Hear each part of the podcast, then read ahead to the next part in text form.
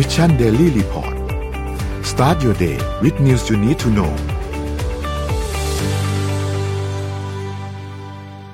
สวัสดีครับยินดีต้อนรับเข้าสู่ Mission Daily Report ประจำวันที่ 30 พฤศจิกายน 2020 นะครับ วันนี้อยู่กับพวกเรา 3 คนตอน7โมงถึง8โมงเช้า สวัสดีพี่เอ็ม สวัสดีพี่ปิ๊กครับครับสวัสดีครับผมครับ วันนี้เอ่อกราฟิกเรามีปัญหานิดหน่อย แต่ว่าเรายังรายงานตัวเลขโควิดเหมือนเดิมนะครับ เดี๋ยวเราเริ่มต้นกันที่ตัวเลขของต่างประเทศกันก่อนนะครับ ตัวเลขของต่างประเทศนะครับ อัปเดตจากจอห์นฮอปกินส์นะครับ ผู้ติดเชื้อทั่วโลกสะสมตอนนี้ 62ล้าน6แสน29,797 คนนะครับ ตัวเลขผู้เสียชีวิตนะครับ1ล้าน4แสน57,998 คน แล้วก็ตัวเลขผู้ที่รักษาหายแล้วนะครับ40ล้าน19,581 คนนะครับเราไปดูตัวเลขในไทยบ้างครับ ตัวเลขในไทยนะครับเมื่อวานนี้ทางด้านสบครายงานพบผู้ติดเชื้อเพิ่มเติม 11 คนนะครับ 11 คนนี้เนี่ยอยู่ในสเตทควอรันทีนทั้งหมดนะครับ มีมาจากไหนบ้าง มาจากสหรัฐ 1 คน ลิเบีย 2 คน โมซัมบิก 1 คน อิตาลี 1 คน ฝรั่งเศส 1 คน ปากีสถาน 1 คน เกาหลีใต้ 2 คน โอมาน 1 คน แล้วก็คูเวตอีก 1 คน ทั้งหมดรวมเป็น 11 คนนะครับทำให้ผู้เชื้อสะสมตอนนี้ 3,977 รายนะครับ ตัวเลขผู้ที่รักษาหายแล้วเมื่อวานนี้มีหายป่วยเพิ่มมาอีก 2 คนนะครับ เท่ากับว่ามี 117 คนที่กำลังรักษาตัวอยู่ที่โรงพยาบาล แล้วก็ตัวเลขผู้เสียชีวิตยังคงอยู่ที่ 60 คนนะครับ ทีนี้ เคสที่ทุกคนน่าจะกังวลที่สุดเนาะ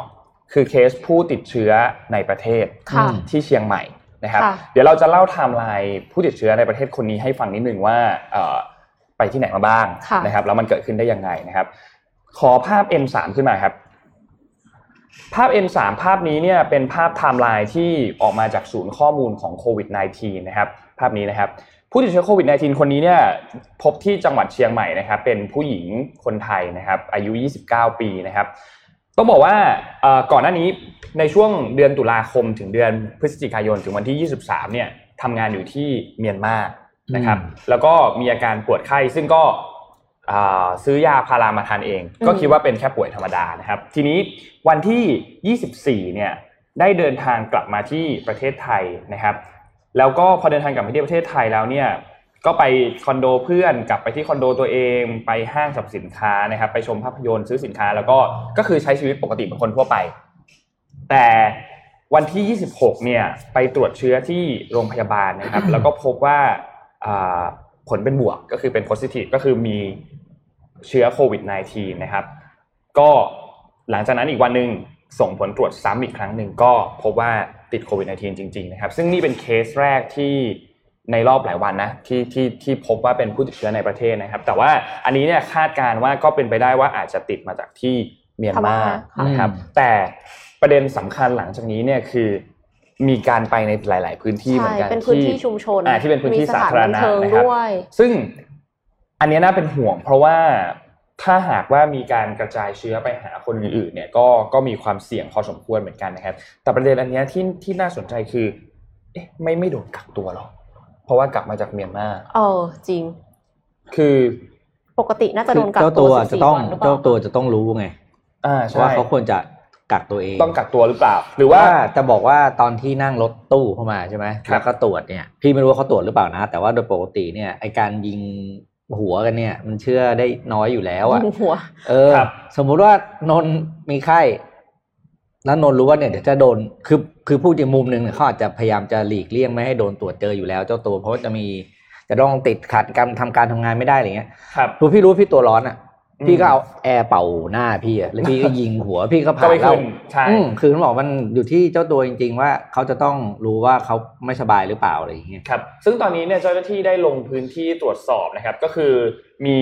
อ่าผู้ที่สัมผัสแล้วมีความเสี่ยงสูงเนี่ย105ราย แล้วก็ผู้ที่อยู่ใกล้ๆกันเนี่ยประมาณ 65 ราย แล้วก็ผู้ที่สัมผัสในยานพาหนะอีก 40 รายนะครับอืมรวมแล้วก็มีผู้ที่สัมผัสแต่มีความเสี่ยงต่ำเนี่ย149 รายรวมทั้งหมดเนี่ยเป็น 326 รายนะครับ ที่ตอนนี้เนี่ยเจ้าหน้าที่ก็กำลังอ่าตรวจอย่างใกล้ชิดอยู่นะครับอืมทีนี้มีประเด็นเกี่ยวกับเรื่องของการเข้าเมืองกักตัวนิดนึงตอนนี้เนี่ยทางจังหวัดเนี่ยกำลังตรวจสอบการเข้าเมืองนะครับ ว่ามันมีประเด็นอะไรหรือเปล่าถึงหลุดเข้ามาแล้วไม่โดนกักตัวนะครับ เพราะว่าตามข่าวเนี่ยคือไม่ได้ผ่าน จุดตรวจปกติก็เลยไม่ได้มีการกักตัวนะครับทำให้ตอนนี้เนี่ยหลังจากนี้เนี่ยก็จะมีการดำเนินคดีตามกฎหมายด้วยนะครับ เพราะว่าเป็นการลักลอบเข้าเมือง แล้วก็ผิดพรบควบคุมโรคนะครับอืมอืมก็ตอนนี้ก็ต้องต้องต้องต้องตรวจสอบกันต่อไปครับ ว่าสุดท้ายแล้วเนี่ยจะเป็นยังไงนะครับสำหรับเคสอันนี้ แต่เราก็หวังว่าจะไม่มีความเสี่ยงที่เกิดขึ้นจากการติดเชื้อเพิ่มเติมในเชียงใหม่ตอนนี้นะครับ ตอนนี้อีกประเด็นหนึ่งที่น่าเป็นห่วงมากๆที่เชียงใหม่ตอนนี้เนี่ยคือนักท่องเที่ยวหายอีกแล้วอืม เพราะว่าเกิดเคสนี้ขึ้นมานะครับ คือเรานนท์จะบอกว่าให้ทุกคนไม่ระวังตัวก็ไม่ได้ อันนี้มันเป็นอืมเรื่องที่ทุกคนต้องระวังตัวอยู่แล้ว แต่ว่าอยากให้ทุกคนคิดอย่างนี้ การที่หลาย ๆ พื้นที่ที่เป็นโรงแรมหรือเป็นสถานที่ท่องเที่ยวต่าง ๆ ที่อยู่ในเชียงใหม่หรืออยู่ในจังหวัดที่เป็นจังหวัดท่องเที่ยวก็ตามเนี่ยอย่างที่เราทราบว่าก่อนหน้านี้ได้รับผลกระทบหนักมากอยู่แล้วจากโควิด -19 ที่ปิดเมืองไปใช่ไหมครับ แล้วก็พอเจอเคสนี้ก็ยิ่งหนักเข้าไปอีก แต่ว่าโอเคนนท์คิดว่าทุกคนยังสามารถไปเที่ยวได้นะ แล้วก็ใส่หน้ากากอนามัยให้เรียบร้อย ป้องกันตัวให้เรียบร้อย แล้วก็ไม่ต้องไปในพื้นที่ที่มันแบบแออัดหรือว่าเป็นพื้นที่เสี่ยงมากอยู่แล้ว แล้วก็มันยังไปพักผ่อนได้อะนนท์คิดว่านนท์คิดว่าไปพักผ่อนสามารถไปพักผ่อนได้ โรงแรมต่างๆ ที่เขาเปิดพวกนี้เนี่ยพอมีข่าวนี้มาเนี่ยแน่นอนเขาก็มีความกังวลอยู่แล้วว่ารายได้จะหาย เพราะว่ายอดการจองยอดอะไรก็มียอดการยกเลิกอะไรไปเยอะพอสมควรเหมือนกันนะครับ ก็ช่วยๆกัน ค่ะช่วยๆกันอยากให้ช่วยๆก็กันถ้าเราระวังตัวดีใช่มันก็น่าจะป้องก็กันไม่คมีวามปัญเสี่ยงหาไปได้เยอะมากแล้วล่ะถูกต้องครับค่ะก็นั่นแหละครับ นี่เป็นข่าวอัปเดต ตอนนี้ก็ต้องรอจากเคสของติดตามตัวเลขอย่างใกล้ชิดว่ามีเพิ่มหรือเปล่าครับใช่ค่ะก็มาที่ประเทศเพื่อนบ้านกันบ้างนะคะ แต่ว่าก็ยังเป็นเรื่องของโควิดอยู่ค่ะมาเลเซียเนี่ยเริ่มทดลองวัคซีนต้านโควิดของจีนเฟสสามแล้วนะคะ คือจะจะเริ่มทดลองเนี่ยในเดือนธันวาคมนี้ซึ่งวันเนี้ย วันสุดท้ายของเดือนแหละเพครับราะฉะนั้นก็กำลังจะเริ่มแล้วนะคะ นายกรัฐมนตรีของมาเลเซียเปิดเผยว่าตามข้อตกลงเพื่อกระชับความร่วมมือในการพัฒนาและเข้าถึงวัคซีนโควิด -19 เนี่ยมาเลเซียจะมีผู้เข้าร่วมการทดลองทางคลินิกเฟสสามกับวัคซีนต้านโรคโควิด -19 โดย IMB CMS นะคะ สถาบันชีวการแพทย์และ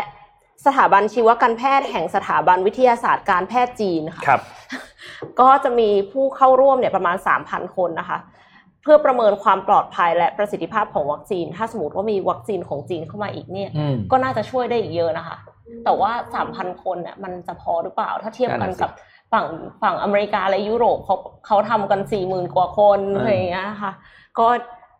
ต้องเต็มติดที่ตามแล้วกันเต็มต่อที่ไปแล้วอืมทำได้เต็มที่แล้วอืมครับอะ ไปดูข่าวช้อปปิ้งกันบ้างนะครับ ก็สุดสัปดาห์ที่ผ่านมาก็จะเป็น Thanksgiving เนาะเขาจะตามด้วย Black Friday ใช่ไหมครับ อันนี้มีตัวเลขมาเล่าให้ฟัง Black Friday หรือมหากรรม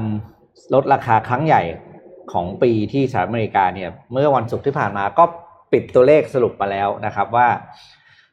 มียอดขายผ่านออนไลน์ก่อนนะ ผ่านออนไลน์อย่างเดียวเนี่ย9,000ล้านเหรียญสหรัฐนะครับ ขึ้นมา 21.6%จากปีที่แล้ว ตัวเลขที่น่าสนใจก็คือ ตัวเลขที่มาจาก Adobe Analytics นะครับ ก็บอกว่ายอดขายที่เกิดขึ้นเนี่ยนะ ก็คือ 6.3 ล้านเหรียญสหรัฐต่อนาที นาทีต่อนาที 6.3 ล้านเหรียญแล้วก็เฉลี่ยแล้วคือคนหนึ่งช้อปปิ้งอยู่ที่ 27 เหรียญครับ50 เซนต์ซึ่งก็ถือว่าก็ประมาณ 6-700 บาท ก็ก็ก็ไม่ได้เยอะมากแต่ว่าถือว่า volume มันเยอะมากจริงๆครับโดย เป็นการซื้อขายผ่านสมาร์ทโฟนเนี่ยอยู่ประมาณ 25%เองเอ้ยเอ่อ25%ของ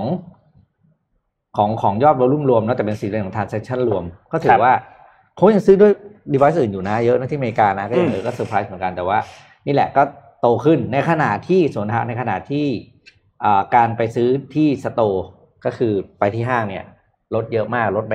52%ก็เพราะว่าแน่แหละก็คือเรื่องโควิดเรื่องอะไรอย่างนี้นะครับควรควรจะลดแล้วค่ะถ้าเออถ้าต้องไม่ลดเนี่ยถ้าไม่มีลดปัญนี่ซื้อหาได้แน่นอนนะคะแน่นอนอเมริกา แล้วก็วันนี้เป็นวันสุดท้ายของเทศกาลช้อปปิ้งคือเขาเรียก Cyber Monday ค่ะอ่าคือวันนี้ก็คือ Cyber Monday อ่าคือนนท์ไม่เคยได้ยินวันนี้เลยอะไซเบอร์มันเดย์บางทีนะถูกกว่า Black Friday อีกอ่าครับกดเพราะว่าซื้อใน Amazon ไปเสร็จแล้วอ่า cancel แล้วก็อ่าไปซื้อ Cyber Mondayอ่าวันนี้เป็นอีกวันหนึ่งเขาก็จะครับดูเป็นการสรุปยอดขายโค้งสุดท้ายก่อนเข้าเทศกาล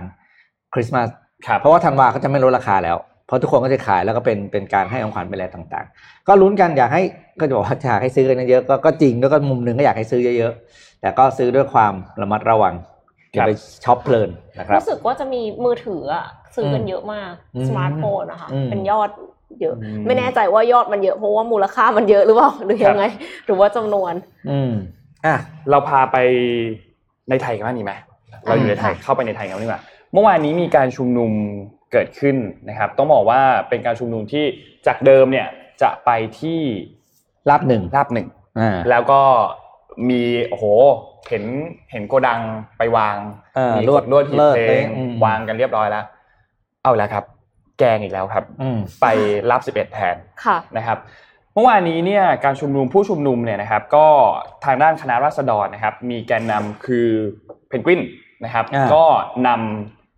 เดินขบวนเนี่ยไปที่บริเวณราบ 11 นะครับ แล้วก็ออกมาพูดกล่าวชัดเจนว่ารอบนี้เนี่ยเราจะไม่ใช้ความรุนแรงอะไรเลยนะครับ ก็คือไปยืนชุมนุมอยู่ที่หน้าบริเวณราบ 11 นะครับ เมื่อวานนี้ก็การชุมนุมต้องบอกว่านนท์เนี่ยยังไม่ได้อัปเดตการชุมนุมทั้งหมดนะ เพราะว่ามีมีเหตุการณ์อะไรหลายๆเกิดเกิดขึ้นหลายอย่างเหมือนกันนะครับ แต่ว่าหลังจากนี้เนี่ยผู้ชุมนุมจะมีการนัดการชุมนุมอีกครั้งหนึ่งวันที่ 2 ธันวาคมนะครับ 2 ธันวาคมเนี่ย เป็นวันที่ศาลรัฐธรรมนูญเนี่ยจะอ่านคำพิพากษาในคดีของพลเอกประยุทธ์จันทร์โอชานะครับที่เป็นนายกรัฐมนตรี แล้วก็รัฐมนตรีว่าการกระทรวงกลาโหมในประเด็นที่เกี่ยวกับเรื่องอาศัยอยู่บ้านพักในค่ายทหารมคืออันเนี้ยเล่าให้ฟัง อันนี้ฟังมาจาก The Power Game ของพี่ตุ้มนะครับคือก่อนหน้านี้เนี่ยนายกรัฐมนตรีทุกคนก็จะมีบ้านพักก็คือบ้านของตัวเองนี่แหละอืมนักข่าวก็จะไปดักกันอ่าตามหน้าบ้านออกจากบ้านมาก็จะมีสัมภาษณ์มีอะไรอย่างนี้ แต่ว่า รอบนี้ของพลเอกประยุทธ์เนี่ยไปสัมภาษณ์ไม่ได้ เพราะว่าบ้านอยู่เนี่ยอยู่ในค่ายทหารอ่านักข่าวเข้าไปไม่ได้นะครับ ก็เลยมีประเด็นว่า เอ๊ะ เรื่องนี้เนี่ยการที่อาศัยอยู่ในบ้านพักในค่ายทหารเนี่ยจะพ้นสภาพจากการเป็นนายกรัฐมนตรีหรือเปล่านะครับ เป็นข้าราชการคือคืออยู่บ้านหลวงโดยที่ไม่ใช่ข้าราชการ คือเกษียณแล้วไงอ่าใช่ผิดกฎหมายหรือเปล่าอืมนะครับ อันนี้เนี่ยสารรัฐธรรมนูญก็จะมีการอ่านคำพิพากษาในวันที่ 2 ธันวาคมนี้นะครับ ก็ต้องรอดูครับ เพราะว่ามีการก็อย่างที่บอกก็ผู้ชุมนุมเนี่ยเขาก็มีการเชิญชวนให้ทุกคนเนี่ยไปเป็นสักขีพยานสำหรับการตัดสินครั้งนี้ด้วย ว่าสารรัฐธรรมนูญเนี่ยจะมีการตัดสินอย่างไรนะครับ ซึ่งอันนี้เนี่ยก็เป็นประเด็นที่น่าติดตามที่สุดนะครับ เพราะว่าวันที่2ธันวาคมนี้เนี่ยเวลาบ่ายสองนะครับ ทางด้านผู้ชุมนุมคณะราษฎรเนี่ยจะมีการนัดที่ศูนย์ราชการถนนแจ้งวัฒนะ แล้วก็เดินทางไปที่ศาลรัฐธรรมนูญนะครับ แล้วก็รอดูว่าจะเป็นการชุมนุมวันนั้นเนี่ยจะเป็นอย่างไร แล้วก็จะมีการตัดสินคดีอย่างไรนะครับเมื่อวานนี้เนี่ยการชุมนุมที่เกิดขึ้นเนี่ยก็เจ้าหน้าที่ตำรวจก็มีการคุมเข้มนะครับในพื้นที่บริเวณดังกล่าวนะครับสำหรับรองผู้บัญชาการตำรวจนครบาลก็มีการเปิดเผยว่า ก็เขาการที่ย้ายจากบริเวณราบหนึ่งไปที่ราบสิบเอ็ดเนี่ยยังไม่ได้มีการแจ้งการชุมนุมนะครับ ก็เจ้าหน้าที่ตำรวจก็ถือว่าเป็นการชุมนุมที่ที่ที่ไม่ถูกต้อง เพราะว่าไม่ได้แจ้งก่อนนะครับ ซึ่งไอประเด็นอันนี้เนี่ยก็ต้องก็ต้องรอดูกันต่อไปว่าจะมีการดำเนินคดีอะไรหรือเปล่านะครับ หลังจากนี้เนี่ยนะครับ ก็ประมาณนี้ครับสำหรับการชุมนุมเมื่อวานนี้นะครับนนท์ไม่ไม่อัปเดตภายในแล้วกันว่ามีการว่ามีอะไรเกิดขึ้นสามารถบ้งติดตามข่าวได้เองอ่าไปไปนนท์คิดว่ามีอีกหลายทุกคนสื่อที่น่าจะเห็นรายงานข่าวอยู่แล้ว แล้วก็ค่ะอ่าช่องทีวีหลาย ๆ ช่องที่ที่ที่เป็นข่าวปกติเนี่ย ก็มีการรายงานข่าวอัปเดตการชุมนุมที่เพิ่มเติมมากกว่าเดิมเยอะเหมือนกันโอเคนะครับค่ะแต่จากเดิมเนี่ย ก็อ๋อมีการแต่มีการเทสีนะ มีการเทสีอะอีกแล้วเหรนะอครับอืมอืมเมื่อวานนี้เพราะว่ามีการพูดถึงการชุมนุมในปี 2553 ที่มีการสลายการชุมนุมกลุ่มคนเสื้อแดง แล้วก็มีผู้เสียชีวิต 99 ศพเนี่ยนะครับ ตอนนั้นก็เหมือนเขาออกมาเรียกร้องว่าเฮ้ยทำไมถึงมีการสลายการชุมนุมที่มีความรุนแรงแบบนี้นะครับ อันนี้คือสิ่งที่ผู้ชุมนุมออกมาเรียกร้องเป็นแสดงออกเชิงสัญลักษณ์ด้วยการเทสีแดงลงไปบนพื้นนะครับค่ะนี่ก็คืออัปเดตอ่าการชุมนุมเมื่อวานนี้ที่เกิดขึ้นนะครับ แล้วก็มีการยุติการชุมนุมตอนสี่ทุ่มเมื่อวานนี้นะครับอ่ารอดูอีกครั้งหนึ่งวันที่สองครับ โอเค งั้นไปต่อในประเทศ แต่ว่าอันนี้เป็นข่าวในประเทศที่สะพรึงเหมือนกันอ่านแล้วเครียดนะคะ M ขอภาพ M1 ค่ะ เป็นเรื่องของทักษะภาษาอังกฤษนะคะ ทักษะภาษาอังกฤษของคนไทยเนี่ยถูก EF จัดอยู่ในกลุ่มต่ำมากเนี่ยสปีซ้อนแล้วนะคะ ผลการจัดอันดับทักษะและความสามารถในการสื่อสารภาษาอังกฤษประจำปี 2020 จัดทำโดยสถาบันสอนภาษาอังกฤษ EF ซึ่ง EF เนี่ยใช้ข้อมูล ทักษะภาษาอังกฤษของผู้ใหญ่นะคะ อันนี้คือของผู้ใหญ่จากแบบทดสอบ 2 แบบด้วยกัน อันที่1เนี่ยก็คือเป็นเรื่องของ placement test คือคนที่อยากจะเข้าไปเรียน EF อะค่ะ แล้วก็จะต้องรู้ว่าตัวเองจะอยู่คลาสไหน อันเนี้ยก็คือเป็นแบบทดสอบหนึ่งและแบบทดสอบอีกแบบหนึ่งเนี่ยก็คือเป็นเปิดให้คนทั่วไปทดสอบได้โดยที่ไม่เสียค่าใช้จ่ายนะคะครับโดยทั้งบททดสอบทั้งสองอันเนี่ยจะประกอบไปด้วยการทดสอบ grammar ศัพท์การอ่านแล้วก็การฟัง อ่ายังไม่ได้ไม่ได้แบบมีการพูดเลยนะคะครับแล้วก็ การทดสอบภาษาอังกฤษของ EF เนี่ยเขาอธิบายว่าทักษะความสามารถด้านภาษาอังกฤษที่สูงมาก หมายถึง ประเทศที่สามารถใช้ภาษาอังกฤษที่เหมาะสมในสถานการณ์ทางสังคม อ่านบทความระดับสูงได้อย่างง่ายดาย และสามารถต่อรองสัญญากับเจ้าของภาษาได้ ครับ ส่วนระดับโหต่ำค่ะไม่ได้ง่ายเหมือนกันนะโอ้โหอ้าวก็สูงมากไงเออเอออัอันนี้คือใช่ใช่ extreme case make sense make sense เลยอ่าต่ำมากนะคะ หมายถึงประเทศที่สามารถแนะนำตัวเองแบบง่าย ๆ เช่นอืมบอกชื่อ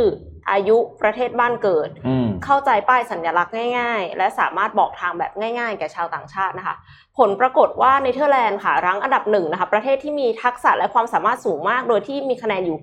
652 คะแนนอืมคือจะบอกคะแนนเนี่ยเพราะว่าเดี๋ยวจะต้องบอกคะแนนไทยอืมก็เลยบอกคะแนนไว้ก่อนนะคะเดี๋ยวนะแล้วก็คะแนนเต็มมันคือเท่าไหร่นะ อันนี้คือเขาไม่ได้บอกว่าเขาไม่ได้บอกว่าคะแนนเต็มคะแนนเต็มเท่าเท่าไหไหร่ร่ใช่อืมแต่ว่า ก็คือตามด้วยแถบสแกนดิเนเวียค่ะ มีเดนมาร์กมีฟินแลนด์สวีเดนนอร์เวย์สิงคโปร์เป็นชาติเดียวค่ะในไทยที่ถูกจัดอันดับว่าใช่ไหมอืมสูงมากค่ะโอเคก็คือไอ้สีน้ำเงินข้างในกราฟนะหคะกร้อยสิบเอ็ด611 คะแนนค่ะขณะที่ไทยค่ะอืมอยู่อันดับที่ 89 จากทั้งหมด 100 ประเทศที่ทำการสำรวจโอ้โหนะคะ ด้วยคะแนนนะคะที่วงไว้นะคะ คือแบบอยู่สีส้มส้มเข้มมากคืออต่ำมากอะค่ะ very low นะคะ เขาใช้คำว่าคำนี้เลย อยู่ด้วยคะแนนเอ่อ419 คะแนน ที่หนึ่งอะเขาได้ 652 เราได้ 419 นะคะ แล้วก็มีแนวโน้มแย่ลงเรื่อยๆครับอืมในปี 2018อะค่ะ เราอยู่ที่อันดับ 64 จาก 88 ประเทศ แล้วก็ในปี 2019 เราอยู่ที่อันดับ 74 จาก 100 ประเทศ แล้วปีนี้อยู่ที่อันดับโอ้โห89 จาก 100 ประเทศนะคะ แล้วถ้าเทียบกันกับประเทศในอาเซียนด้วยกันเนี่ย พบว่าประเทศเดียวที่ตามหลังไทยคือเมียนมาค่ะอืม แต่ว่าไม่ได้ตามไกลด้วยนะคะ เมียนมาเนี่ยได้ 411 คะแนนค่ะ อยู่ในอันดับที่อ่า93 นะคะ แต่ว่าบรูไนและลาวไม่ได้รับการจัดอันดับในครั้งนี้ แล้วก็อืมลองคิดดูว่าก็คือเพื่อนบ้านเราแซงไปหมดแล้วนะคะ ฟิลิปปินส์เนี่ยอยู่อันดับที่ญี่27ปุ่มานเลก็เซีดียกว่าเราแล้ว มาเลเซียอยู่อันดับที่ 30 เวียดนาม อินโด กัมพูชา ก็แซงไทยไปหมดแล้วนะคะ ก็ถือว่าเป็นสถานการณ์ที่น่าเป็นห่วง น่าเป็นห่วงมาก อะอย่างประเทศที่เราชอบ เราเราชอบมองเขาไปว่าล้อเขาชาตินิยมเขาอะมากๆอะเช่นอืมเกาหลีญี่ปุ่นเนี่ยเขาชาติค่ะนิยมมากๆใช่ไหมเออดูสิใช่ไหมแล้วเนี่ยอ๋อเห็นแล้วก็น่าเป็นห่วง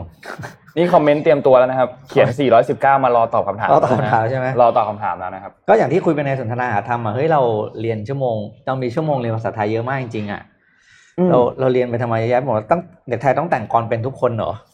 ใช่โครงสี่สุภาพโครงแปดกาบเหชมเครื่องคาวหวานต้องท่องกันทุกคนแล้วก็ไม่ไหวเปล่าเออ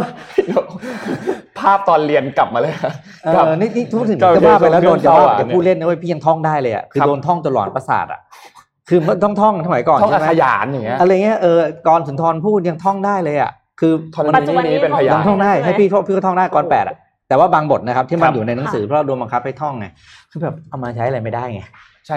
อันนี้เนี่ยอุ้มเป็นไว้เป็นเป็นประเด็นที่ทุกคนไปดูเพิ่มในสนทนาหาธรรมตอนล่าสุดได้อ๋อตอนรู้สึกคนชอบนะมีกราฟิกด้วยสนุกว่าพี่โทมัสมีเป็นเซย่าอะไรอย่างเงี้ยเออเส้นผมผมยาวบางเพื่อนใช่ไหมฮะเออผมยาวเป็นศอกอะต่อครับไปไปเรื่องอื่นต่อ โอเคครับนนท์ขอพาไปอืมที่ เอาเรื่องอะไรดีเรื่องอะไรดีอ๋อนี่ดีกว่า โครงการนี้ดีกว่า อืม โครงการตัวรถเก่าแลกรถใหม่หนึ่งแสนคันเนี่ย ที่เป็นโครงการของรัฐเนี่ยนะครัค่ะค่ะซึ่งอันนี้เป็นโครงการที่ยังอยู่เป็นแค่แนวคิดเท่านั้นอืมนะครับทางด้านโฆษกประจำสำนักนายกรัฐมนตรีเนี่ยได้ออกมาบอกแล้วนะครับ กรณีรถเก่าแลกรถใหม่หนึ่งแสนคันเนี่ยเป็นโครงการที่ยังเป็นเพียงการศึกษาเท่านั้นนะครับยังไม่ได้ออกมา ยังไม่มีนโยบายออกมาอ่าไม่มีนโยบายออกมา เพราะว่าได้รับเสียงวิพากษ์วิจารณ์ค่อนข้างเยอะเหมือนกัน หลังจากที่มีข่าวเรื่องนี้ออกมาในประเด็นเกี่ยวกับเรื่องรถเก่าแลกรถใหม่หนึ่งแสนคันอันนี้นะครับอันนี้เนี่ยจริงๆต้องบอกว่ามันคล้ายๆ ตัวนโยบายที่เคยมีมาแล้วหลายปีที่แล้วที่เป็นรถคันแรกเนาะแล้วไปรถคันแรกอันนั้นเนี่ยก็ก็มันก็มีทั้งข้อดีและข้อเสียแหละ เพราะว่ามันก็ถนนบ้านเราเนี่ยอย่างที่เราทราบว่าถนนบ้านเราไม่ได้เยอะมากเท่าไหร่นะครับเรื่องของผังเมืองเรื่องของอะไรเนี่ยมันไม่เอื้ออำนวยกับเรื่องของจำนวนรถที่ปริมาณมากขนาดนั้นเหมือนกันนะครับ มันก็เป็นประเด็นอยู่เหมือนกัน เพราะฉะนั้นโครงการอันนี้เนี่ยคาดว่าน่าจะต้องมีการขอความคิดเห็นจากทั้ง ภาครัฐด้วย ภาคเอกชนด้วยรวมถึงประชาชนด้วย เพื่อให้ทั้งหมดเนี่ยมันก่อประโยชน์กับตัวประชาชนก่อประโยชน์กับผู้ที่จะได้รับสิทธิประโยชน์อันนี้จริง ๆ นะครับ ออกมาย้ำอีกครั้งว่าโครงการอันนี้เนี่ยยังเเป็นเพียงการศึกษาเท่านั้นอย่าเพิ่งไปเล็งรถนะคะใช่ใจเย็นๆใจเย็นๆใจเย็นๆยังไม่ได้เป็นโอเคโครงการที่ official ออกมาแล้ว แค่ถูกพูดถึงเฉยๆค่ะเหมือนเขามาแบบว่าประมาณว่าหว่านให้ดูหน่อยว่าอืมอยากจะรู้ว่าเสียงตอบรับเป็นยังไงเป็นยังไง feedback เป็นยังไงนะค่ะ ครับค่ะไหนๆก็อยู่ที่เรื่องรถแล้วนะคะ ขอต่อที่เรื่องรถอีกทีนึง แต่ว่าอยู่ที่เมืองจีนค่ะอืมค่ะ ขอภาพ M 2.1เลยค่ะ แล้วก็เปิดต่อกันไปได้เลยนะคะ ไทยเทสลานะคะเล็งผุดโรงงานเสาชาร์จด่วน 15 นาทีวิ่งได้ 250 กิโลเมตร คือก่อนหน้าเนี้ยไอเรื่องเรื่อง EV เนี่ยมันมีปัญหา เพราะว่าอืมคนรู้สึกว่ามันไม่สะดวก เพราะว่าถ้าจะชาร์จเนี่ยใช้เวลานานมาก แล้วเสร็จแล้ววิ่งได้แป๊บเดียวต้องชาร์จอีกแล้ว ก็ก็เลยเหมือนกับไม่ได้อยากจะไม่ได้อยากจะใช้ไม่จู EV งใจขเท่าไหร่นาดนั้นอ่าอยากจะใช้ไฮบริด hybrid ที่ได้ยังสามารถอืมเติมน้ำมันได้อยู่นะคะ แต่ว่าอย่างที่เรารู้กันค่ะว่าเทสลานะคะ ขยายกำลังการผลิตรถในจีน ทั้งเพื่อที่จะส่งไปยุโรปแล้วก็ขายในประเทศนะคะ เพื่อตอบสนองความต้องการของลูกค้าในจีนเนี่ยเทสลาก็เลยเดินหน้าติดตั้งสถานี supercharge ชาร์จไฟด่วนที่สามารถเพิ่มระยะการวิ่งถึง 250 กิโลเมตรด้วยการชาร์จเพียงแค่ 15 นาทีหน้าตาแบบนี้เลย หน้าตาแบบนี้เลย15นาที15นาที แล้วก็จริงๆ คือเหมือนแบบเมื่อก่อนคนรวยอะก็จะเป็นเจ้าของปั๊มน้ำมันครับแล้วอันเนี้ยก็คือเทสลาเนี่ยเปิดให้คนทั่วไปอะค่ะมีโอกาสเป็นเจ้าของปั๊มเป็นเจ้าของไฟฟ้าปั๊มไฟฟ้าด้วยอ่า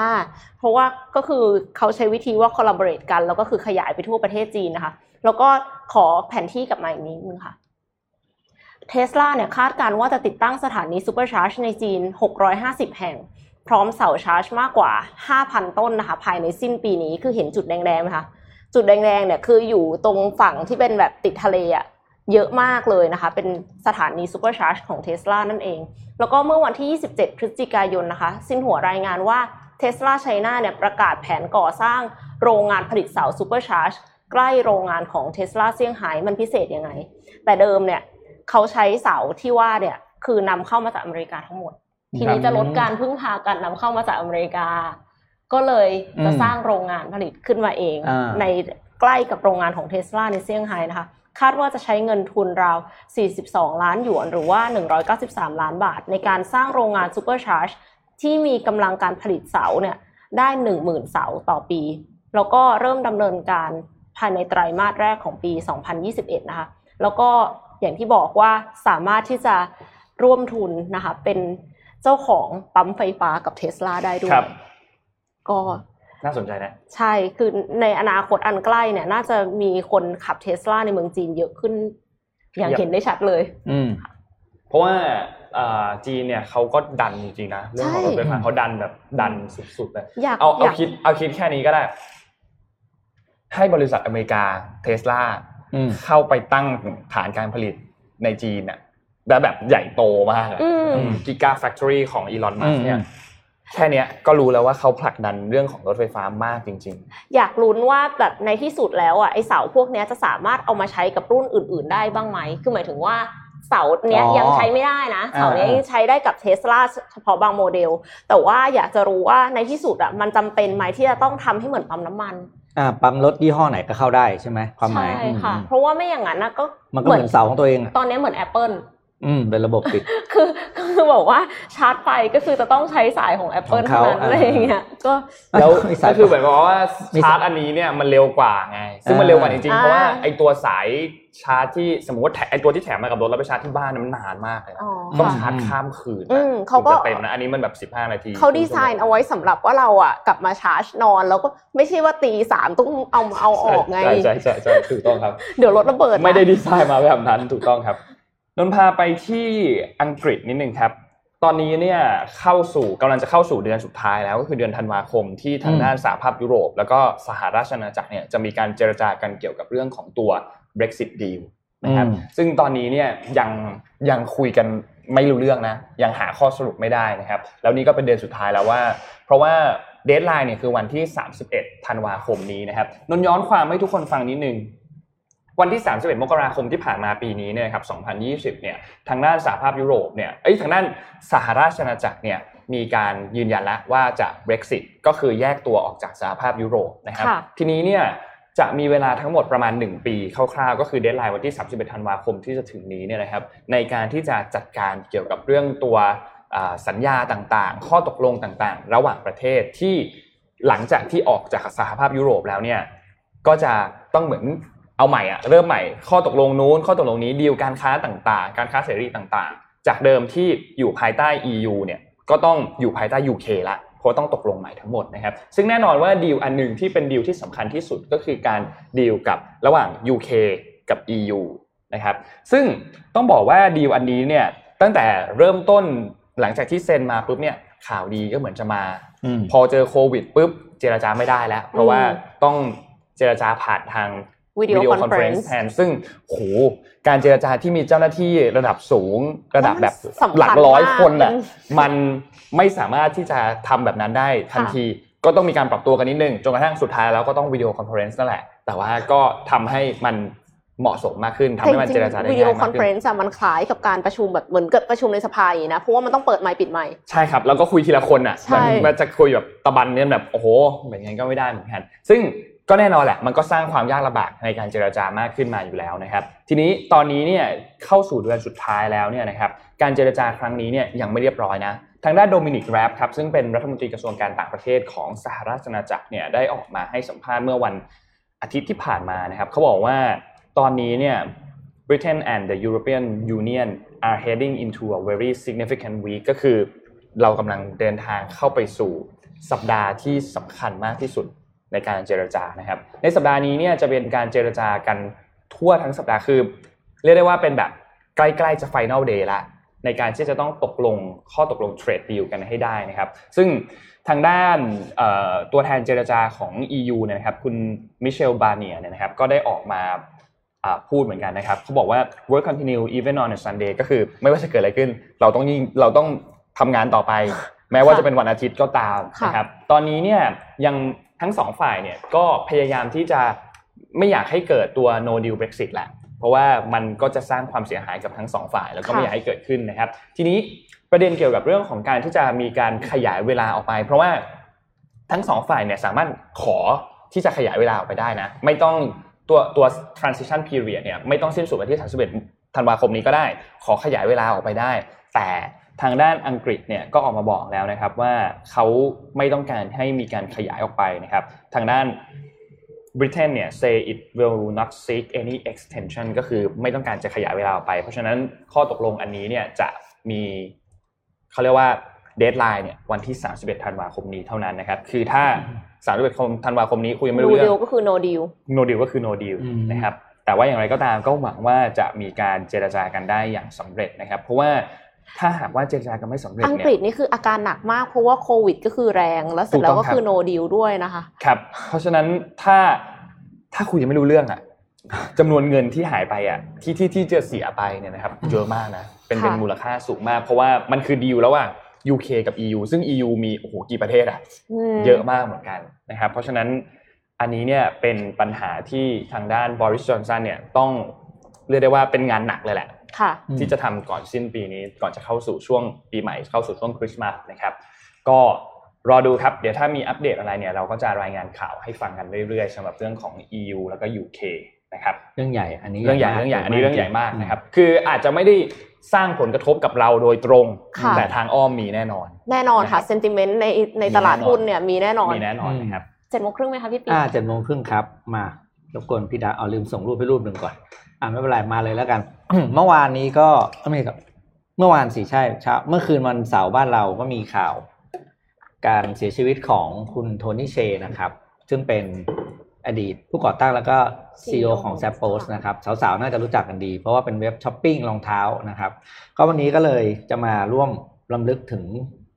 การจากไปของคุณโทนี่ผ่านหนังสือเล่มนี้นะครับ ใช้ความสุขทำกำไร ออกตั้งแต่ปี 2010 ตอนนี้น่าจะ ไม่ค่อยมีขายแล้วถ้าเจอก็ก็ไปหาซื้อหนังเป็นหนังสือที่ดีนะครับอะมาเลย คือต้องบอกว่าหลักของ s a p p o s เนี่ย s a p p o s นี่จริงๆคือเป็นสตาร์ทอัพค่ะที่ทำเป็น e อ่า e-commerce platform อืมเริ่มมานานแล้วล่ะ แล้วก็จนจนปัจจุบันเนี้เป็นหนึ่งในธุรกิจที่ Amazon ซื้อเข้าไปครับนะครับ แล้วก็แต่ว่ามีความต่างจะเล่าให้ฟังจนไปเรื่อยๆจนจบเลยแต่ว่า learning ข้อแรกที่จะมาแชร์ให้ฟังจากหนังสือเล่มนี้นะครับ ก็คือบอกว่า มันจำเป็นมากเลยที่เราจะต้องหาตัวเองให้เจอว่าเราชอบอะไร เห็นด้วยค่ะและไม่ชอบอะไรเห็นด้นะวยครับค่ะถ้าเราชัดเจนในเรื่องนี้เนี่ย ต่อไปเราจะตัดสินใจอะไรก็ง่าย เพราะว่าเราจะรู้เลยว่าเอ้ยอันนี้เราชอบเราจะทำอันนี้เราไม่ชอบเราก็จะไม่สนใจหรือว่าไม่ให้เวลากับมันโดยที่เราไม่ลังเลนะทีครันี้บโฟกัสง่ายเลย อืมนะครับ อะอันที่สองอันสองเขาบอกว่า take things slow ก็คือการขยายตัวธุรกิจเร็วเกินไปเนี่ย บางครั้งมันจะทำผลร้ายมากกว่าผลดี เพราะว่าเวลาเราขยายทีมอะหนึ่งในสิ่งที่ต้องทำก็คือเรารับคนเข้ามาด้วยใช่อาทิตย์พอเราขยายตัวเร็วเกินไปเนี่ยความพิถีพิถันในการคัดเลือกคนเข้ามาเนี่ย มันจะมันจะน้อยลงแหละเพราะว่ามันต้องรีบรับจะแย่คนลงทีนี้พอเราได้คนที่วัฒนธรรมเขาไม่เข้ากับเราอะ ไม่ได้บอกว่าเขาเป็นคนไม่ดีนะครับเพียงแต่ว่าวิธีวิธีการทำงานนิสัย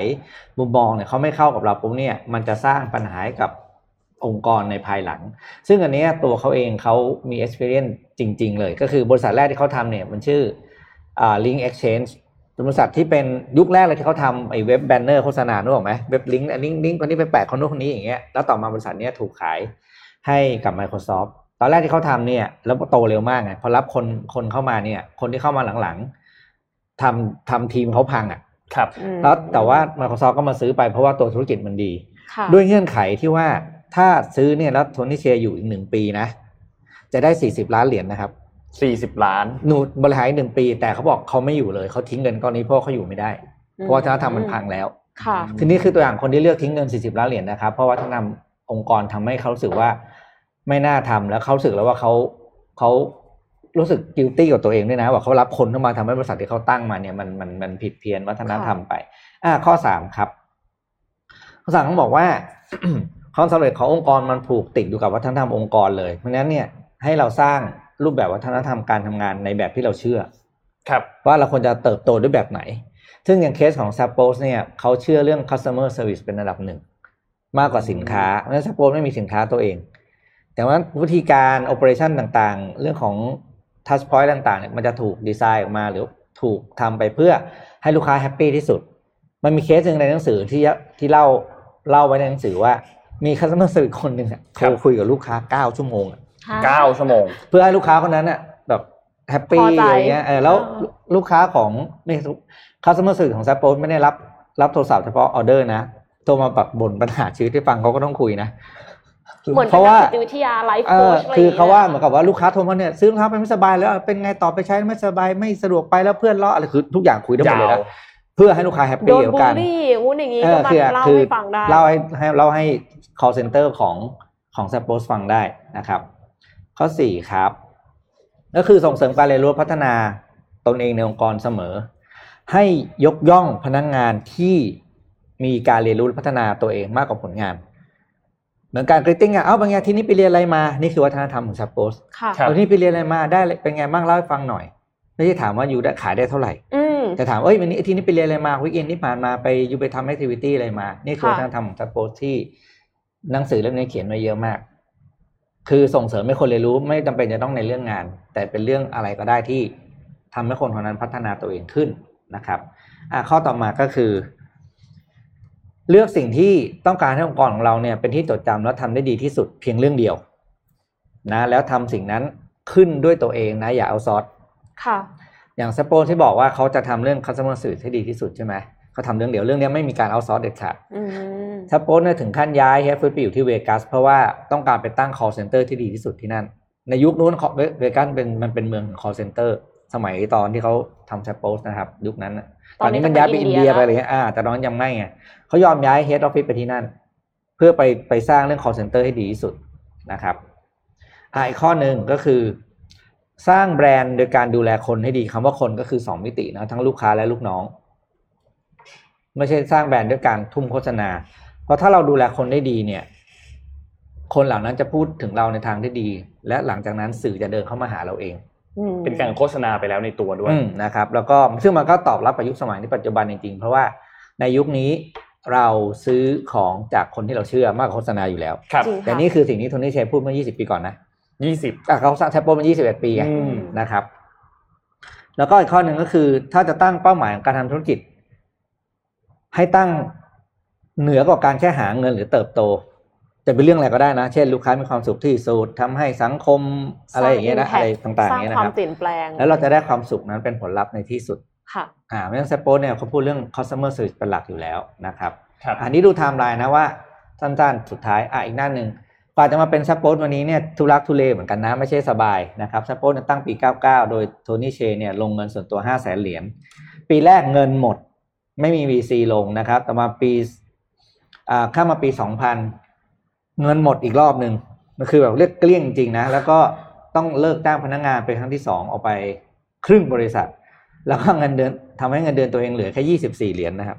ยี่สิบสี่เหรียญนี่จริงๆคืออยู่ไม่ได้นะเออนะคือแบบไม่เอาเดือนตังค์นะเลยเลยเออไม่เอาเดือนตังค์เดือนลยคือเดือนนะไม่ใช่วันนะแล้วก็ไฮไลท์ของ Zappos ตรงนี้ครับ ปี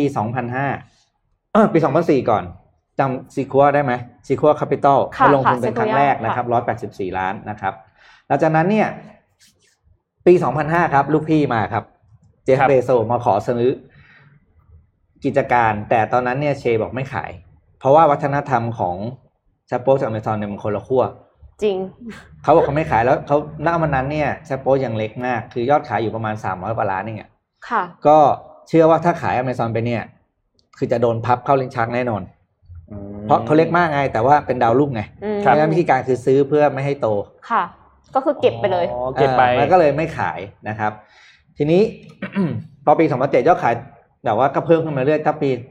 2009ครับ เบโซกลับมาอีกรอบหนึ่ง แล้วก็มาขอเสนอซื้อแต่คราวนี้เงื่อนไขเปลี่ยนไป เพราะว่าโทนี่เชยอมขาย เนื่องจากว่าธุรกิจมันขยายตัวมาก แล้วเขามีการโมทำโมเดล ธุรกิจใหม่เพื่อเพิ่ม satisfaction ให้กับลูกค้าก็คือการว่าแซปโปต้องสต็อกสินค้าเอง จากที่เคยทำ dropship นะแต่เออ Zappos นี่เป็น dropship รายแรก ๆของโลกนะครับเออเนี่ยเข้าไก่มาเปลี่ยนมันเป็นสต็อกสินค้าเองเพื่อว่าต้องการส่งของให้เร็วที่สุดอ๋อนะแล้วก็การว่าต้องเอาต้องมีวงเงินเพิ่มกับแบงก์อะครับแต่ในปี 2009 มันเป็นช่วง financial crisis ซึ่งแบงก์ไม่ปล่อยอยู่แล้วครับถ้าถ้าคุณไม่มี asset back คือเงินสดที่มากพอ ก็เลยกลายว่าต้องยอม ตัดสินใจอาขายให้ Amazon ก็ได้ เพื่อได้เงินมา 1,200 ล้านเหรียญค่ะแล้วก็ไปทำอ่าเอาเงินนั้นไปเป็นแบ็กเป็นวงเงินเพื่อขยายธุรกิจต่อไปครับ คิดดูว่าจากวันที่ไม่มีเงินเลยแล้วต้องอืมเซตเงินเดือนตัวเองที่ 24 เหรียญอะอืมเป็นวันที่ขายได้ 1,200ล้านเหรียญล้านเหรียญนะครับแล้วคือต่อวันที่บอกว่าจะขาย 370 ล้านไหมอืมไม่ขายอืมอีกนะครับ4ปีต่อมาขายได้ 1,200 สิ่งที่หลายๆคนชื่นชมในความอ่าในตัวโทนี่คือเขาเป็นคนที่ค่อนข้างเรียบง่ายและติดดินนะแต่ว่ามันที่เขาขายกิจการให้กับอเมซอนเนี่ยเขายังต้องลงลงตำแหน่งอยู่นะ แล้วก็ยังคงเงินเดือนที่ 36,000 เหรียญต่อปีนะครับ ซึ่งซึ่งต่ำกว่าแบบ ต่ำกว่า bachelor degree ที่อเมริกาอ่ทั่วแล้วๆก็ไปด้วยนะเงินคะเดือนเนี้ยเป็นเงินเดือนมาจนถึงเงินเดือนสุดท้ายที่เขาลงตำแหน่งเมื่อสิงหาคมที่ผ่านมานี้เองrate เดียวเลยไม่มีการขึ้นเลยนะ แล้วก็ อันนี้หลังจากที่เขาปีสุดท้ายการทำงานเนี่ยเขาไม่ปิดรับเอ่อหลายๆปีหลังเนี่ยเขาไปเขาก็ต้องการจะเป็นแรงบันดาลใจให้คนรุ่นใหม่ครับนะครับ ในปี 2011 มั้งถ้าพี่จำไม่ผิดเนี่ยเขาเปิดที่นี่ครับ มันชื่อ DT Project ก็คือ Downtown Project มันเป็น เขาสร้าง community แห่งหนึ่งในลาสเวกัสนะครับซึ่งเขาเรียกมันว่า Container Parkก็คือเอาคอนเทนเนอร์มาวางวางแต่งกัน แล้วก็ เอาเป็นที่ที่เหมือนเป็นออฟฟิศที่สตาร์ทอัพมาเช่าอะค่ะอ๋อให้เป็นเหมือนกับถ้าถ้าถ้าซีรีส์ปัจจุบันเขาเรียกอันนั้นอะแซ Silicon นบ็อกอะแซนบ็อกอ๋อแซนบ็อกอ่าแต่ว่าไม่ได้นี่ไม่ได้มี VC แล้วนะแต่ว่าเป็นคอมมูนิอันตี้นี้อคยู่นที่ไปอยู่กันที่ไหนคะที่เวที่เวกัสที่ฟรีมอนต์ครับอ๋อที่เวกัสคือที่เฮดพับฟิตของซัปโปสนั่นแหละ แล้วตัวเขาเองก็ไปอยู่ที่เนี่ย ไปสิงอยู่เนี่ยใครมาคุยกับเขาก็มาคุยได้อะไรอย่างเงี้ยดีจันะงก็แบบเป็นคนที่แบบเออทุกคนก็รักนะครับ ก็มีข่าวว่าเขาเพิ่งอะรูปสุดท้ายก็เนี่ย ร่วมแสดงความอะไรนะกับคนดีๆอีกหนึ่งคน คนเก่งคนดีอีกหนึ่งคนนะครับ เกิดปีเดียวกับพี่เลย ไปแล้วเนี่ยนั่นกูอยู่อีกกี่ปีวะเนี่ยโอ้ยกลุ้มครับเขาเป็นอะไรเอ่อข่าวไม่บอกแต่ว่าไม่มีข่าวที่ไม่ official บอกว่าเหมือนว่าเขาโดนไฟคลอก ที่คอนเนต i ิคัตแต่ว่าอันนี้ไม่ได้ official นะครับ เพราะว่ารูปเนี้ยจากเว็บของ Zappos แต่ว่าไม่ได้มี detailก็คือเกิดอุบัติเหตุโดยเหตุไม่อุได้บัติว่าเหตุไม่ได้ไม่ได้ว่าป่ป่ววยยไม่ได้อะไรอย่างเงี้ยเออนะครับก็ถือว่าอายุสั้นทีเดียวนะครับ ก็น่าเสียดายนะครับอะฝากไว้สำหรับเจ็ดโมงครึ่งวันนี้ครับครับ แจกของกันดีกว่าอะแจกของแจกของก่อนดีกว่าเราหนีไม่พ้นอันนั้นหรอกตัวคะแนนอ๋อภาษาอังกฤษเรามีแจกแจกมีอะไรมีอะไรบ้างก่อนเรามีหนังสือ Super Productive นะครับมีหนังสาสืมเล่ม สามเล่มค่ะมีหนังสือ Political Cartoonomics ครับอีกสองเล่มสองเล่ม แล้วก็มีกล่อง Mystery Box อีกสี่กล่องนะครับสี่สามเนี่ยเจ็ดบวกสองเก้านะครับเก้ารางวัล เราถามเอายากหน่อยดีกว่า ใช่ มันมีคนถ้าถามมีคนเดาได้ไปเยถ้าอะถามแล้วไทอะยอะ มันก็ง่ายเกินไปตอบ 419 ใช่ไหม มันก็ง่ายเกินไป เราถาม อันดับ อันดับหนึ่งก่อนอันดับหนึ่งไม่ง่ายปไม่ไม่ไม่ยาก เอออันดับหนึ่งก็ง่ายไป เออเอาอันดับของไทยในปี 2018 อันดับของไทยในปี 2018อ่าโอ้ยากเหมือนกันนะยากเลยอะโอเค อันดับของไทยในปี 2018 ว่าเป็นอันดับที่เท่าไหร่ไม่ใช่คะแนนนะค่ะอันดับที่เท่าไหร่นะครับค่ะอืมเอาเก้ารางวัลอ่านะครับโอเก้าเครางวัลนะครับะตอนนี้หนูรู้สึกว่า คอมเมนต์จะเดือดแล้วแล้วเขาเขาทะเลาะอะไรกันเปล่าคอมเมนต์รู้สึกจะอ่าให้เขาแสดงความเห็นกันไปเราดูเดือดอะเราจะค่ะคุยกันไปก่อนค่ะเขาไม่ได้พูดก่อนเราขอรายงานข่าวก่อนนะไม่ครับว่ากันเรื่องปกติ ขอมาต่อที่ Wall Street Journal นะคะอืมขอภาพ M 5.1ค่ะ เป็นเรื่องของธุรกิจเหมือนกันค่ะ ก็คือต่อเลยเป็นธุรกิจของอเมริกาเหมือนกันนะคะ Salesforce นะคะจะซื้อ Slack ค่ะ อันนี้คือเหมือนจะเป็นข่าวลือ แต่เป็นข่าวลือที่ลงทุกหัวเลยนะคะ ก็เลยคิดว่าอืมอืมโอ้ยสงสัยอืมจะไม่ลือแล้วมั้งคะ แต่ว่ากำลังจะแถลงแสดงข่าวได้นะกี่คะปีเนี่ยเออ ไม่ไม่แน่ใจเหมือนกันอ่าแต่ว่าแนะนำก่อนแล้วกันเนาะว่า Slack อืมคืออะไรอืมเพราะว่าครับคนอาจจะไม่ได้ใช้นะคะ ขอภาพถัดไปค่ะ Slack นะคะเป็น collaboration tools นะคะ หรือว่าแพลตฟอร์มที่ใช้ในการทำงานร่วมกันจากที่ไหนก็ได้ คือจริงๆ ถ้าสมมติว่าใช้แบบที่ใช้บ่อยที่สุดเลยนะ คือการแชทอืมแชทเหมือนไลน์เลยแต่ว่า สิ่งที่มันดีอะค่ะ เพราะว่ามันเชื่อม Google Drive ได้ เชื่อม Google Calendar เชื่อม Zoom เชื่อม Twitter จริง ๆ เชื่อมได้เยอะมากเลยนะคะ อันนี้คือแคปมาจากจอของตัวเองนะคะ ก็อืมอืมก็แบบมีให้เลือกอีกเยอะมาก คือมันแบบ seamless พอสมควร เพราะฉะนั้นก็คือ collaborate กับคนอื่นได้ การ work from home เนี่ย Slack เนี่ยคือเป็นสิ่งที่ใช้แล้วรู้สึกว่าสะดวกมากสำคัญมากนะคะ ตั้งตั้งแต่ปี 2009อืม2009เองเหรอ ใหม่จัง 2009 ครับ โอเค Slack found ในปี 2009 ครับ ค่ะ ก็ขอแล้ว Salesforce ล่ะ Salesforce คืออะไรนะคะ ขอภาพอืมถัดไปค่ะ Salesforce เนี่ยเขาเขาบอกว่าเขาเป็น number one CRM solution CRM ก็คือ customer relationship management นั่นเอง คล้ายๆ โยงไปกับอืม s a p o เลยนะคะ ก็คือเป็นระบบการทำการตลาดบริหารการขาย แล้วก็บริการหลังการขายครบวงจรค่ะ โดยที่ระบบเนี้ยใช้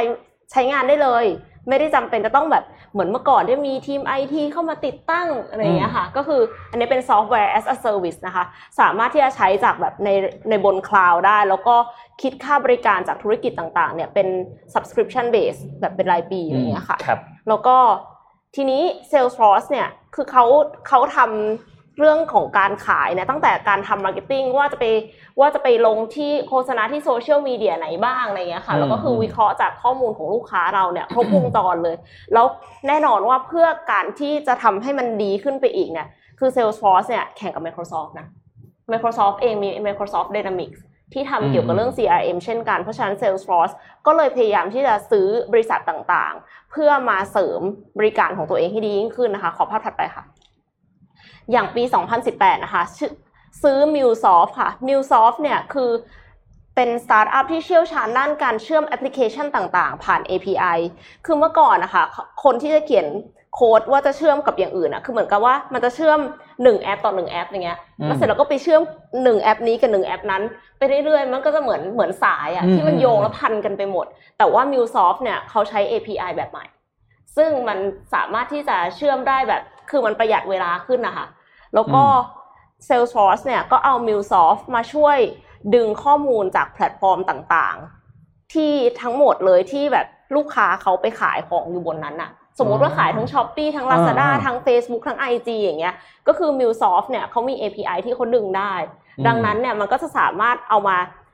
display รวมกันได้ ว่ามาจากแพลตฟอร์มไหนบ้างเท่าไหร่ ลูกค้าเป็นยังไงอะไรเงี้ยค่ะ ก็คือเพื่อที่จะเอามา วิเคราะห์ข้อมูลต่อไปมอืมเพราะเพราะฉะนั้นข้อมูลมันจะกระจายอยู่แต่ละที่ถูกไหมใช่แต่นี่เป็นตัวรวม ใช่ค่ะ ก็คือ Salesforce 360 เนี่ยเขารวม MuleSoft เข้ามาช่วยจัดเก็บข้อมูลจาก API โอ้ถัดไปค่ะ นอกจากนี้นะคะ ปี 2019 ก็ซื้อ Tableau ค่ะ Tableau เนี่ยเป็นเอาไว้ทำ dashboard ที่อืมแสดงข้อมูลที่ต้องใช้ในการตัดสินใจ โดยที่มันจะมีแผนภูมิหลายรูปแบบมากแล้วมัน interactive ที่สำคัญเลยคือเขาเอา AI มาใช้วิเคราะห์ว่าข้อมูลแบบเนี้ยควรจะ display แบบไหน แล้วก็คือเราสามารถที่จะปรับแต่งความต้องการของเราว่าอุ้ยเราอยากจะ zoom in กรุงเทพ หรือว่าอ่าเราอยากจะดูแบบ interest ของคนที่ซื้อ product นี้เป็นหลักอะไรอย่างเงี้ยอืมอืมคือสามารถที่จะปรับแต่งได้ดังนั้น มันก็เลยทำให้เรื่องของข้อมูลเนี่ยเป็นเรื่องของทุกคนอ่าไม่ได้หมายความว่าคุณจะต้องแบบเก่งข้อมูลเนิร์ดๆเท่านั้นน่ะ แต่ว่าอืมคือใครก็สามารถที่จะเข้าใจข้อมูล แล้วก็เอามาใช้ในการตัดสินใจได้ค่ะ เหมือนช่วย visualize มันอะเนาะใช่ใช่ visualize data เลยค่ะ แล้วก็ถ้าหากดีลนี้เกิดขึ้นจริงนะคะ Salesforce เนี่ยก็จะสามารถขยายบริการออกไปตลาดด้าน collaboration ได้ เพราะว่า Slack มันคือ collaboration tools แล้ว Slack เองเนี่ยก็คือมีมีคนใช้งานเยอะมากนะคะ Slack ในปี 2020 เนี่ยมีรายได้ 630 ล้านเหรียญ หรือว่าอืมราวๆ 19,000 ล้านบาทเลยทีเดียว แต่ว่า Slack ก็ไม่ได้ได้แบบ มาอยู่ตรงนี้ง่าย ๆนะคะ ก็คือถึงแม้รายได้จะเยอะมากนะ จริง ๆ คือขาดทุนขาดทุนขาดทุนอ๋อเหรมาอหลายควอเตอร์แล้วอ่าๆทั้งทั้งที่ work from home เนี่ยแต่ขาดเออทุนเออขาดทุนเพราะว่าเจอ Microsoft Team เข้าไปอืมคือการแข่งขันเนี่ยมันหนักหน่วงอืมมากแล้วสังเกตไหมคะ ที่บอกว่า Salesforce เนี่ยแข่งกับ Microsoft Dynamics Slack อ่าเนี่ยแข่งกับ Microsoft Team แปลว่าคู่แข่งเราคนเดียวกันอ่าอ่า Slack เนี่ยอยู่เดียวๆ อาจจะยากหน่อยอืม Salesforce ก็คือไม่เดี่ยวแล้วแล้ว Salesforce เนี่ยใหญ่ละแต่ว่า ถ้า Salesforce ได้ Slack เข้าไปเพิ่มอ่าอ่าเสริมกำลังอีกลงอ่ามันมันเข้าก็ไปมีอัดความเป็นไป Microsoft ได้ ใช่ที่ลงจะมาไปอัดกับยักษ์เอาฐานฐานอืมลูกค้าของ Slack เนี่ยมารวมกับฐานลูกค้าของ Salesforce แล้วก็ไปสู้กับ Microsoft ได้นะคะอ่าก็หวังว่าจะทำให้แบบ เกมนี้ผู้คือในที่สุดอะเวลาที่มีการแข่งขันอะผู้บริโภคหรือว่าหมายถึงว่าในกรณีนี้ก็คือธุรกิจ SME แล้วก็อ่ามันจะเห็น Enterprise อะไรเนี่ยจะได้ประโยชน์ฟีเจอร์จะมีใหม่ ๆขึ้นมา ใช่ แล้วก็จะครับได้ได้สิ่งที่แบบตอบโจทย์กับลูกค้ามากขึ้นนะคะ ก็หวังเป็นอย่างยิ่งค่ะว่าว่าจะเกิดอะไรดีๆนะคะ แต่ว่าถ้าสมมติว่ามีการ acquire จริง ๆ ตามราคาหุ้นของ Slack ซึ่งใช้ว่า work นะคะ W O R K สามารถไปตามดูได้ใน NYSE นะคะ สูงถึง 20,000 ล้านเหรียญเลยทีเดียวดีลเนี้ยอาจจะสูงถึง 20,000 ล้านเหรียญหรือว่า6แสนล้านบาทดูเดือดนะดูเดือดตั้งมาปี 2009 ใช่ 11 ปีกำลังจะเข้า 12 ปี ถ้าซื้อไปคือ6แสนล้านบาท เป็นแบบอภิมหากาพย์คือคืออันนี้เล่าเล่าเล่าให้ฟังในมุม user แล้วกันนะ แอปพลิเคชันที่ใช้พูดง่ายๆคือแชทคุยงานนั่นแหละอืมแชทคุยงานเนี่ย มันสะดวกกว่าการใช้แบบแอป ที่เราใช้คุยเรื่องส่วนตัวเยอะมากเลยใช่นะใช่สะดเยวกอะกว่า Line มากเอๆอจริง ๆ เพราะว่าพวกแอปพลิเคชันที่ใช้คุยงานพวกนี้เนี่ยเอาเอาไม่ว่าจะเป็น Slack Lark อ่า Work Chat ที่ Microsoft Team บลาบลาบลาพวกนี้เนี่ยมันจะมีฟังก์ชันที่มันเอื้อกับการทำงาน เช่น พวกมี Calendar อยู่ในนั้นค่ะที่สามารถ track Calendar ร่วมกันได้ค่ะตั้งกลุ่มค่ะแยกกันระหว่างเป็นกลุ่มของในบริษัทก็ได้ แล้วมีกลุ่มที่รวม external ก็ได้ด้วย สามารถที่จะแยกกันได้อย่างอย่างอย่างพวกเราเนี่ยเราใช้ลากกันใช่ไหมอืมก็จะมีการรวมกลุ่มกันหลายคนเหมือนกัน ทั้งในบริษัท แล้วก็ทั้ง podcaster ที่เป็นข้างนอกมาคุยกันในกลุ่มนั้นกลุ่มนี้เพื่อที่จะแยกเป็นโปรเจกต์แยกเป็นโปรเจกต์ไป ซึ่งมันทำงานง่ายกว่าจริงๆ ไฟล์พวกต่างๆ ที่เราส่งเข้าไปในกลุ่มเนี่ยมันไม่หายอืมแล้วก็พวกระบบ Search Engine ที่มันอยู่ในแอปพลิเคชัน พวกเนี้ยมันจะดีกว่าแอปพลิเคชันที่เป็นแอปแชททั่วไป เพราะว่ามันค่ะจะสามารถ search ได้เลยว่าเฮ้ยคุณส่งไฟล์อะไรนะ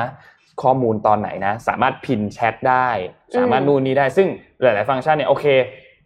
แอปคุยพูดคุยทั่วไปเนี่ยก็เริ่มมีฟังก์ชันพวกนี้มากแล้ว แต่ว่าพวกนี้เนี่ยมัน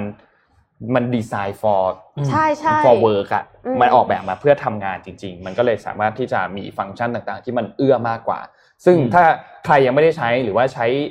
ใช้แอปเดียวในการคุยกับทุกอย่างเนี่ยอยากให้ลองใช้พวกนี้ดูเอาไปใช้ในบริษัทดูจะค้นพบว่ามัน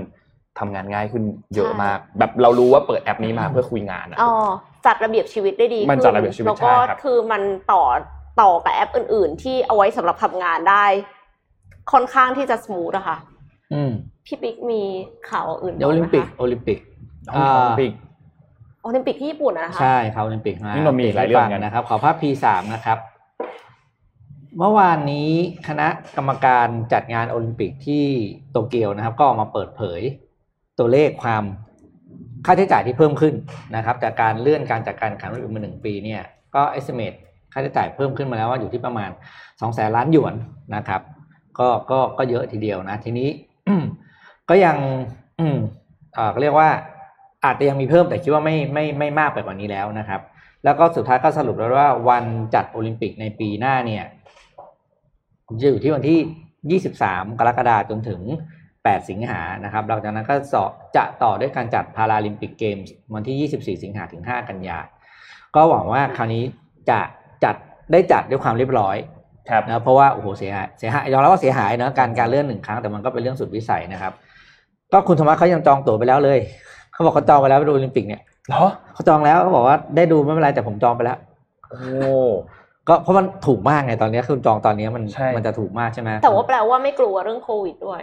ก็อาจจะไม่ไปไง คือคือราคานี้มันหาไม่ได้แล้วอ๋อก็คือโอเคซื้อไง ถ้าค่ะสมมติว่าถ้าไปได้ก็ไป ไปไม่ได้ก็ไม่ไป เพราะดีลแบบนี้มันไม่มีแล้วครับโอเคเหมือนคนที่ซื้อวอลเชอร์โรงแรมใช่ไหมค่ะตอนที่มีคนอ่าตอนที่มีโควิดแรกๆในบ้านเราอะ คุณไม่มีทางได้ราคาแบบนั้นอีกแล้ว จริงครับ อ่าคือซื้อแล้วคุณก็ไปลุ้นเอาว่าคุณจะไปเมื่อไหร่อย่างเงี้ยครับ ก็ ตอนนี้ก็เขาเริ่มขายแล้วพวกแพ็กเกจทัวร์แล้วก็มีนะลองเข้าไปดูสิ ใครอยากจะจะใครสนใจได้นะราคาดีๆก็ หรือว่าเป็นจริงๆอะ ถ้าไม่ได้ไปแต่เป็นการช่วยสนับสนุนนะอืม ก็ก็ก็เป็นอีกช่องทางหนึ่งเหมือน Kickstarter สำหรับเป็นโอลิมปิก Kickstarter ซึ่งซึ่งเป็นเรื่องน่าเศร้านะ เป็นเรื่องน่าเศร้ามากสำหรับสำหรับปีนี้สำหรับเรื่องโอลิมปิกเนี่ยนะเพราะว่าญี่ปุ่นลงทุนเงินไปเยอะมากนะค่ะกับการที่จะจัดสุดยอดการแข่งขันกีฬา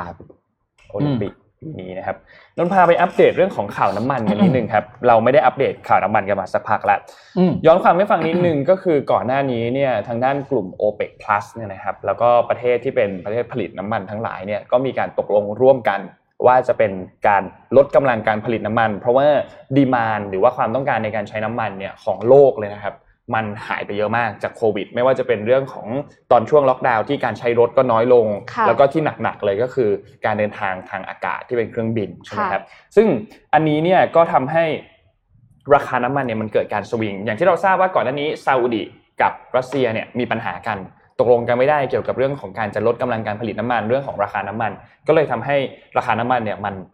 ดิ่งลงไปเยอะมากๆเราจะเห็นว่าในช่วงกลางกลางๆปีนี้ที่ผ่านมาเนี่ยราคาน้ำมันโอ้โห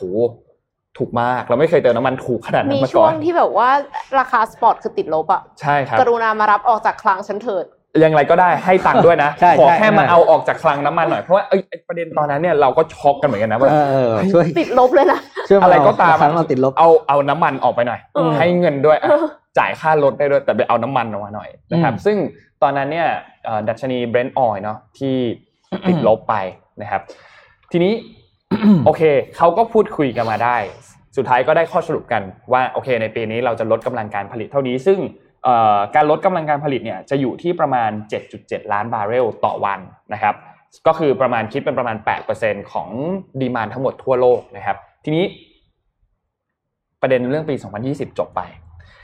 แต่ในปี 2021 เนี่ยอย่างที่เราทราบว่าความต้องการของน้ำมันก็ยังไม่ได้กลับมา ราคาน้ำมันก็ยังทรงๆอยู่เพราะว่ายังอยู่ในดีลอยู่ไงยังอยู่ในดีลอยู่ในเรื่องของการลดกำลังการผลิตน้ำมันนะครับ ทีนี้เนี่ย ในเรื่องของการที่จะลดกำลังการผลิตน้ำมันในปี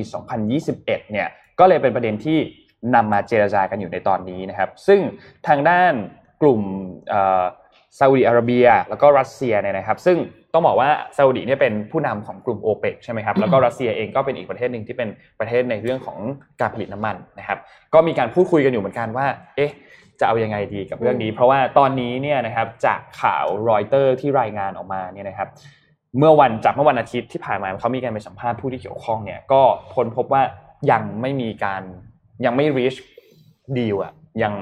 ดีลยังนี้ no deal อยู่ยัง no deal อยู่เลยยังยังยังหาข้อสรุปกันไม่ได้ ตอนนี้เนี่ยมีการพูดคุยกันอยู่นะครับว่าในช่วงปี 2021 เนี่ยจะมีการลดกำลังการผลิตน้ำมันมากน้อยแค่ไหน มีตัวเลขที่ถูกพูดถึงมาก็คือที่3ถึง4เดือนที่จะลดกำลังการผลิตน้ำมันไป และหลังจากนั้นเนี่ยค่อยๆขึ้นกันเป็น ขั้นบันไดนะครับ อีกแหล่งข่าวหนึ่งก็บอกว่า there are many different idea on the table also a gradual increase in production ก็คือค่อยๆเพิ่มเป็นขั้นบันไดค่อยๆเพิ่มการผลิตหลังจากที่ลดการการผลิตไปแล้วเนี่ยก็มีการพูดคุยกันอยู่นะครับ โดยเขาบอกว่าการประชุมที่เป็นการประชุมระหว่างรัสเซีย แล้วก็กลุ่ม OPEC Plus เนี่ยนะครับหรือว่าพวกกลุ่มประเทศผลิตน้ำมันทั้งหลายเนี่ยจะมีการพูดคุยกันวันนี้นะครับ ตอนบ่ายโมงเวลา GMT เนี่ยนะครับ ก็จะรอดูครับว่าจะมีดีลอะไรออกมาหรือเปล่า จะลดกำลังการผลิตต่อไปอีกกี่เดือน แต่คาดว่านนคิดว่าคงมีการลดแน่แหละ เพราะว่าไม่งั้นเนี่ยอาจจะเกิดปัญหาเรื่องของน้ำมันล้นคลังอีกนะครับค่ะแล้วก็หวังว่าเราจะไม่เห็นราคาน้ำมันติดลบอีกนะครับ ขอขอเสริมนิดนึง UAE บอกว่าคนพบนะคะ น้ำมัน 22,000 ล้านบาร์เรลอืมยังครับ คือบอกว่ามียังบ่เจออีกเหรอใหญ่ใช่ไหมมากมีเยอะเหมือนกันเออเพราะฉะนั้นเนี่ยตอนนี้คือ ตอนแรกตอนที่แบบนานมากแล้วอะเราเคยกลัวน้ำมันจะหมดโลกใช่ใช่เออแล้วเสร็จรู้เลยแล้วว่าเอ็มปรากฏจะพูดอะไร เราเคยกลัวมากว่าน้ำมันจะหมดโลกแล้นะวเสร็จเอแล้วอตอนนี้กลายเป็นว่าก็คือก็เลยรีบทำ renewable energy ขึ้นมาไม่ว่าจะเป็นอืมโซล่านะคะ wind หรือว่าอ่าเพื่อกลัวทดแทนน้ำมันที่จะหมดไปนี่แหแล้วละเสร็จแล้วปรากฏว่าตอนนี้ก็คือโอเคละ คือเราใช้น้ำมันน้อยกว่าที่มากกว่าที่เคยที่ rate rate อัตราที่ rate ที่มันเคยใช้ใช่แล้วเสร็จแล้วปรากฏว่าดันแบบมีเพิ่มขึ้นมาด้วยนะอืมสุดยอดไปเลย แต่ก็ไม่ขุดขึ้นมาก็โอเคนะก็อยู่ค่ะให้อยู่อย่างนั้นใช่ไหมคือใช้พลังงานสะอาดก็ยังดีกว่าแหละใช่ยังไงก็ไม่ต้องดีขุดกว่ามาหรอก conventional energy ค่ะอืมเราขอพาไปที่ฝรั่งเศสนิดนึงครับ เป็นข่าวการชุมนุมนะครับที่ฝรั่งเศส ที่ฝรั่งเศสเนี่ยเมื่อวันที่ 29 พฤศจิกายนที่ผ่านมานะครับเมื่อวานนี้เนี่ยมีการชุมนุมนะครับ คือพลเมืองเนี่ยออกมาต่อต้านกฎหมายความมั่นคงฉบับหนึ่งที่ตอนนี้เนี่ยกำลังอยู่ในขั้นตอนการรอมติของทางด้านวุฒิสภานะครับ ตัวกฎหมายอันนี้เนี่ยเป็นการเพิ่มข้อจำกัดอันหนึ่งที่บอกว่าห้ามบันทึกภาพหรือวิดีโอของเจ้าหน้าที่ตำรวจในขณะที่ปฏิบัติหน้าที่นะครับ ถ้าหากว่าฝ่าฝืนจะมีโทษสูงสุดเนี่ยก็คือจำคุก 1 ปี ปรับเป็นเงินประมาณ สูงสุดเนี่ย45,000ยูโร คิดโอ้โหล้านล้านล้านห้าประมาณนั้นนะอืมอืมเยอะมากเหมือนกันล้านห้าบาทนะครับ ซึ่งอันนี้เนี่ยก็มีการประท้วงกันเกิดขึ้นนะครับ ประเด็นมันคืออย่างนี้ ก่อนหน้านี้เนี่ยมามีข่าวนะครับที่เป็นเจ้าหน้าที่ตำรวจเนี่ยใช้ความรุนแรงกับชายผิวสีคนหนึ่งค่ะนะครับอืมแล้วก็มีการใช้กระบอกมีการใช้แก๊สน้ำตานะครับ ซึ่งหลาย ๆ ฝ่ายมองว่าเฮ้ยมันมันเกินกว่าเหตุหรือเปล่ากับการอืมกับการครั้งนี้ ซึ่ง พอมีกฎหมายประเด็นนี้ขึ้นมาเนี่ยเขาก็เลยกังวลกันว่าเฮ้ยถ้าแบบนี้เนี่ยมันจะยิ่งไปเหมือนกับว่าเขาเรียกว่าเป็นละเมิดสิทธิเสรีภาพของสื่อมวลชนหรือเปล่า คุณไม่ให้ถ่ายภาพถ้าหากว่ามันมีความรุนแรงเกิดขึ้นจริงๆแล้วมันจะเกิดอะไรขึ้น ทีนี้ทางด้านรัฐบาลของฝรั่งเศสเนี่ยเขาก็ออกมาชี้แจงครับเขาบอกว่าตัวกฎหมายอันนี้เนี่ยปกป้องสิทธิของทางด้านเจ้าหน้าที่ตำรวจนะครับ ซึ่งมันก็เลยมีความขัดแย้งกันอยู่ตอนนี้ว่า เอ๊ะ แล้ว มันปกป้องสิทธิของตำรวจ แล้วสิทธิของประชาชนสื่อมวลชนจะเป็นยังไงอ๋อก็เลยมีการอ่าประท้วงกันเกิดขึ้นซึ่งประท้วงที่ฝรั่งเศสตอนนี้เนี่ยถ้าใครได้เห็นภาพเนี่ยค่อนข้างรุนแรง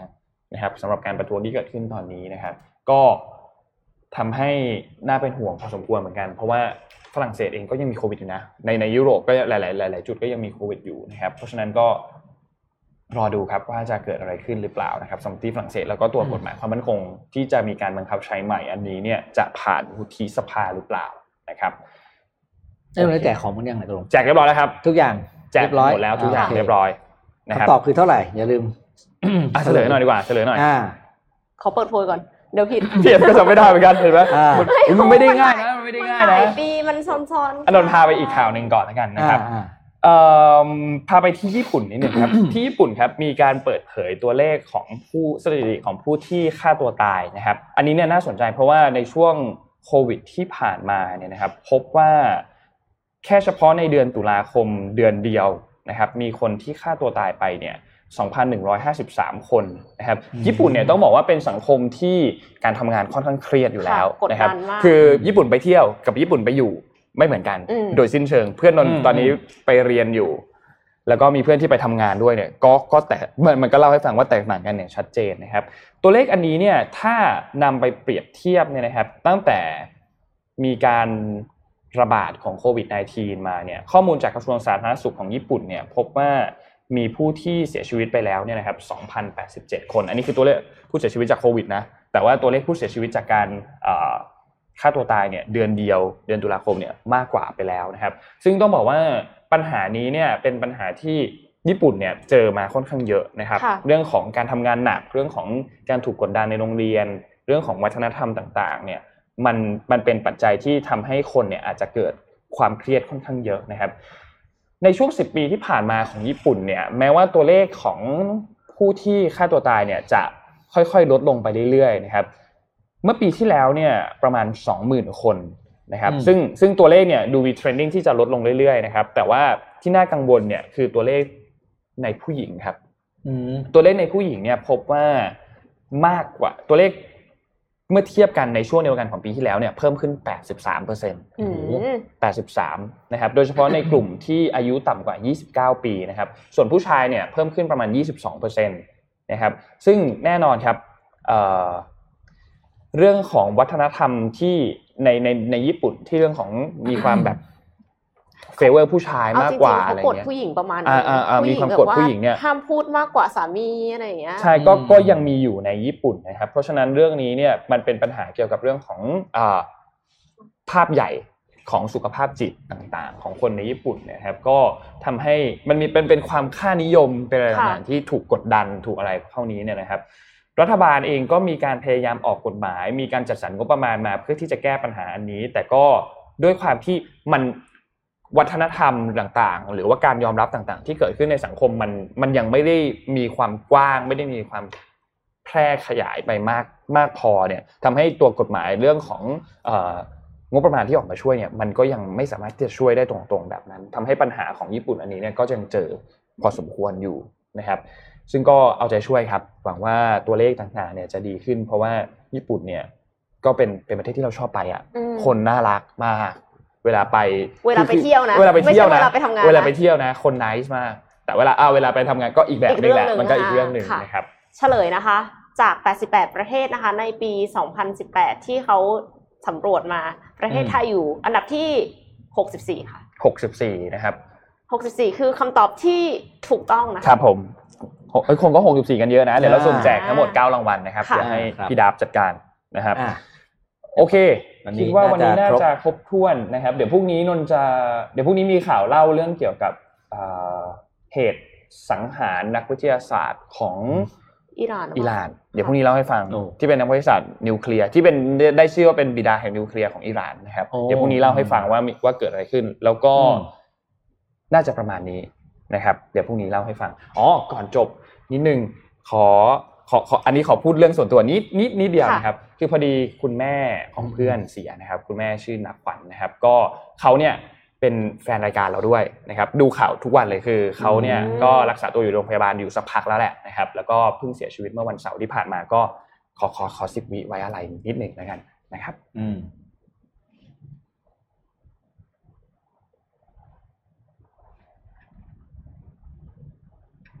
โอเค ขอบคุณมากนะครับ ก็นักผ่อนได้พักผ่อนแล้วได้พักผ่อนแล้วนะครับ ก็ขอบคุณมากๆที่ที่ดูข่าวเช้าของพวกเราทุกๆวันนะครับ แล้วก็หวังว่าก็เป็นกำลังใจให้กับครอบครัวด้วยคือคือค่ะนนท์สนิทกับบ้านนี้มากอ๋อคือไปตั้งแต่เจอตั้งแต่เด็กแบบเด็กเลยอนุบาลอะไรอย่างเงี้ยอืมไป ก็สนิทกันมากก็นั่นแหละครับ ขอบคุณทุกคนมากๆนะครับ โอเค วันนี้คิดว่าน่าจะครบถ้วนนะครับ แล้วก็เดี๋ยวพรุ่งนี้เนี่ยเรามาอัปเดตข่าวกันต่อนะครับอืมเมื่อกี้นนท์เห็นคอมเมนต์ใน YouTube แซวว่าสเปอร์เมื่อคืนเสมอครับเมื่อคืนสเปอร์เสมอครับ ก็เลยขิงไม่ได้สิก็เลยขิงไม่ได้อะรเมื่อจะตอนแรกจะอ่าจะล้อแมนยูซะหน่อยแมนยูก็ชนะอีกโดนนำไปก่อน 2-0 ชนะ 3-2อ๋อเหรอเมื่อวานนี้โอ้เก่งฮะไม่ธรรมดานะครับ ก็นั่นแหละครับ วันนี้ก็ครบถ้วนนะครับ ขอบคุณทุกคนมากๆที่ติดตาม แล้วก็ขอบคุณ SCB แล้วก็ทีมข้อมูลจาก Wealth Advisory ด้วยนะครับอ่าไว้พรุ่งนี้เรามาพูดคุยกันต่อครับ วันนี้เราลาไปก่อนครับ สวัสดีครับ สวัสดีค่ะมิชชั